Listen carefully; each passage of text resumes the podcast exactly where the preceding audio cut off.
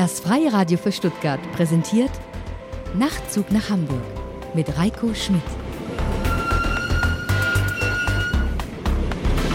Und da sind wir wieder. Hier ist der Nachtzug nach Hamburg, der Podcast von Reiko Schmidt, die 1833. Ausgabe. Ich freue mich ganz sehr, dass ihr wieder mit dabei seid.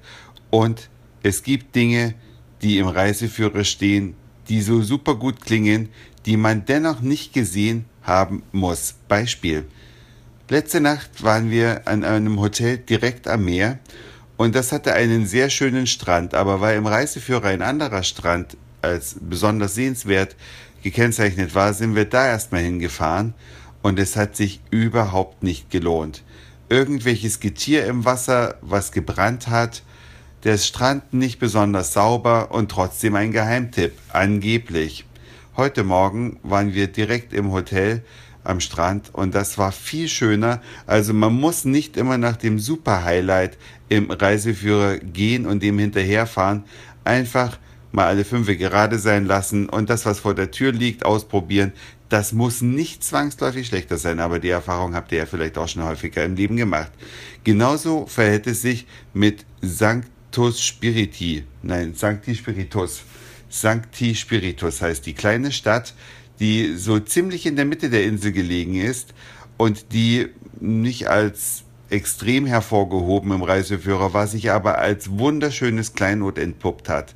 Das ist die mit Abstand am besten restaurierte Stadt, die wir hier in der Urlaubszeit gesehen haben. Eine schöne Haupteinkaufsstraße, einen netten Aussichtsturm, eine tolle Kirche, aber wirklich alles super in Schuss oder auch wieder in Ordnung gebracht. Sanctus Spiriti, nee, Sancti Spiritus, ich hau's immer wieder durcheinander. Sancti Spiritus heißt das. Ähm, das lohnt sich auf jeden Fall.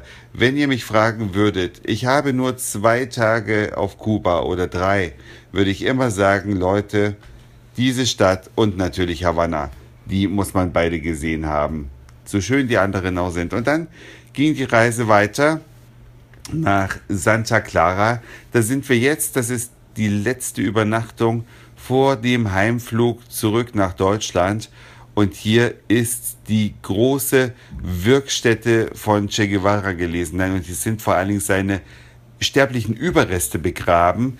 Der berühmte Revolutionär, Kommandant, Freund von Fidel Castro, die gemeinsam die kubanische Revolution durchgeführt haben die sind hier an jeder Ecke allgegenwärtig in großen Bildern, aber besonders fällt natürlich das Che Guevara Memorial auf, ein großflächiges Gelände, ein bisschen beängstigend von der Anlage her, weil es sieht so ein bisschen aus wie das Reichsparteitagsgelände in Nürnberg. Zwar eine Nummer kleiner, aber ich mag solche Aufmarschsituationen nicht und solche Plätze mit großen Scheinwerfern drumherum, alles so politisch eingefärbt. Da wird's mir, habe ich immer so ein bisschen ungutes Gefühl, aber es mag daran liegen, dass äh, aus der deutschen Geschichte so ein ungutes Gefühl manchmal mehr als berechtigt ist. Jedenfalls dieses Memorial kann man besichtigen, von außen sowieso. Man kann aber auch reingehen, da zum Leben Che Guevara sich äh, informieren, haben wir auch getan. Und der Rundgang endet praktisch in der Gedenkhalle, wo die ewige Flamme brennt, die seit 1997 dort brennt. Fidel Castro hat sie entzündet und in den Wänden sind die Grabstätten der Revolutionäre. Ihr wisst ja vielleicht, dass Che Guevara in Bolivien erschossen worden ist und seine sterblichen Überreste sind erst 1997 gefunden worden, sind dann nach Kuba überführt worden und in dieser Halle, in diesem Raum, äh, hat er seine letzte Ruhestätte gefunden und solche Räume haben ja immer etwas extrem Bedrückendes und meistens sind sie nicht wirklich gut. Aber dieser Raum, das wurde wirklich gut eingerichtet, besteht aus einer Zedernholzdecke, die extrem unregelmäßig gestaltet ist und ein ganz kleines bisschen an die Miniaturausführung des, an das, des Denkmals für die ermordeten Juden Europas, welches bei uns in Berlin steht, äh, gestaltet ist. Also genauso mit kleinen Säulen, natürlich alles viel, viel kleiner, kleine Quader, die von der Decke herunterragen, aus Zedernholz gemacht. Es sind sehr viele Anklänge an den Dschungel beispielsweise, wo Che Guevara äh, also das, das Dickicht, wo die gekämpft haben. Das ist alles sehr schön bepflanzt und wirklich geschmackvoll gemacht, ohne zu sehr auf die Tränendrüse zu drücken. Es sind da nur Männer beerdigt, bis auf die Frau von Che Guevara. Die sind ja beide gleichzeitig erschossen worden oder sind beide erschossen worden. Ob es gleichzeitig war, weiß ich jetzt gar nicht. Und das würde ich auch einem Kuba-Reisenden ans Herz legen, wenn man sich mit der politischen Geschichte des Landes ein bisschen auseinandergesetzt hat, dann auf jeden Fall dieses Memorial mal von innen anschauen. Wenn auch Kuba ansonsten oder die Ideen der Revolutionäre vielleicht nicht so gezündet haben. Ich meine, wir kennen das aus der DDR.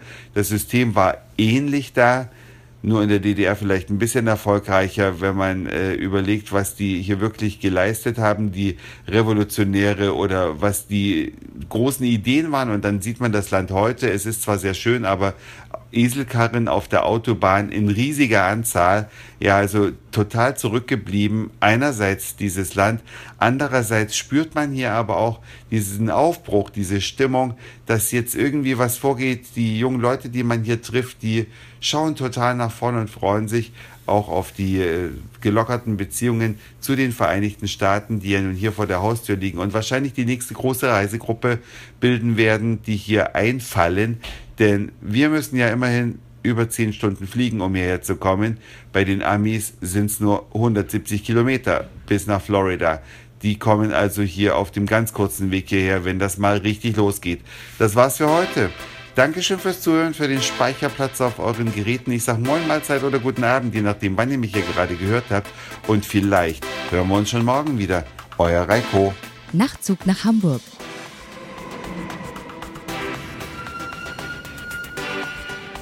Alle Folgen als Podcast. Und mehr auf nachtzugnachhamburg.de.